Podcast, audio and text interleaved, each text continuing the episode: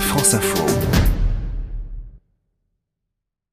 C'est un train unique en son genre au Canada. Le Chiwetin est la seule ligne terrestre qui permet de relier les villes de cette île sur la rive nord du Saint-Laurent à Shefferville dans le grand nord du Québec. Ce train fait la fierté des Inuits et des Naskapi car la voie ferroviaire appartient à ces peuples autochtones et est exploitée par eux.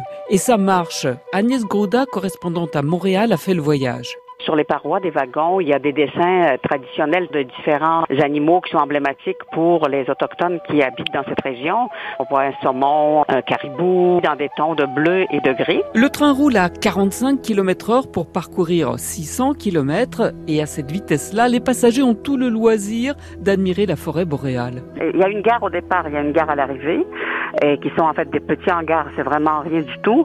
Et entre les deux, il n'y a pas de village, il n'y a que des bornes kilométriques en fait. Tout le long de cette ligne, il y a des cabanes de chasse donc, les gens peuvent demander de s'arrêter pour aller rejoindre leur camp de chasse euh, en chemin. Le Chiwetin longe des rivières, franchit des ponts et des tunnels, emprunte même un barrage hydroélectrique étroit. Le train dessert essentiellement les besoins des Autochtones qui euh, doivent aller à cette île pour voir le médecin ou pour faire des achats. J'ai rencontré euh, par exemple, un des passagers qui descend vers le sud, donc à cette île, à tous les deux, trois mois, il achète pour des milliers d'euros de marchandises qui sont inaccessibles à Shefferville. Shefferville est une ville assez isolée où il n'y a qu'un supermarché assez limité en approvisionnement. Cette ligne ferroviaire, rachetée un dollar symbolique à une compagnie minière, est une réussite dans ce pays où les Amérindiens font partie des populations les plus défavorisées.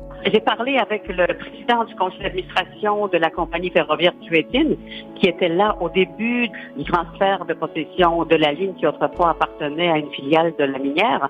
Il me disait qu'au début, personne n'y croyait. Il ne croyait pas qu'ils étaient capables de faire rouler une entreprise de cette importance-là. Pour autant, la situation économique des Naskapi et des Inuits reste délicate comme toutes les communautés euh, isolées chez Fairville, il n'y a pas d'Internet, il n'y a pas de téléphone cellulaire non plus. Hein. Justement, les Nescapi ont un projet et le premier volet, ça va être euh, d'installer l'Internet à haut débit et ça devait se faire ce printemps. Agnès Grouda du magazine Géo.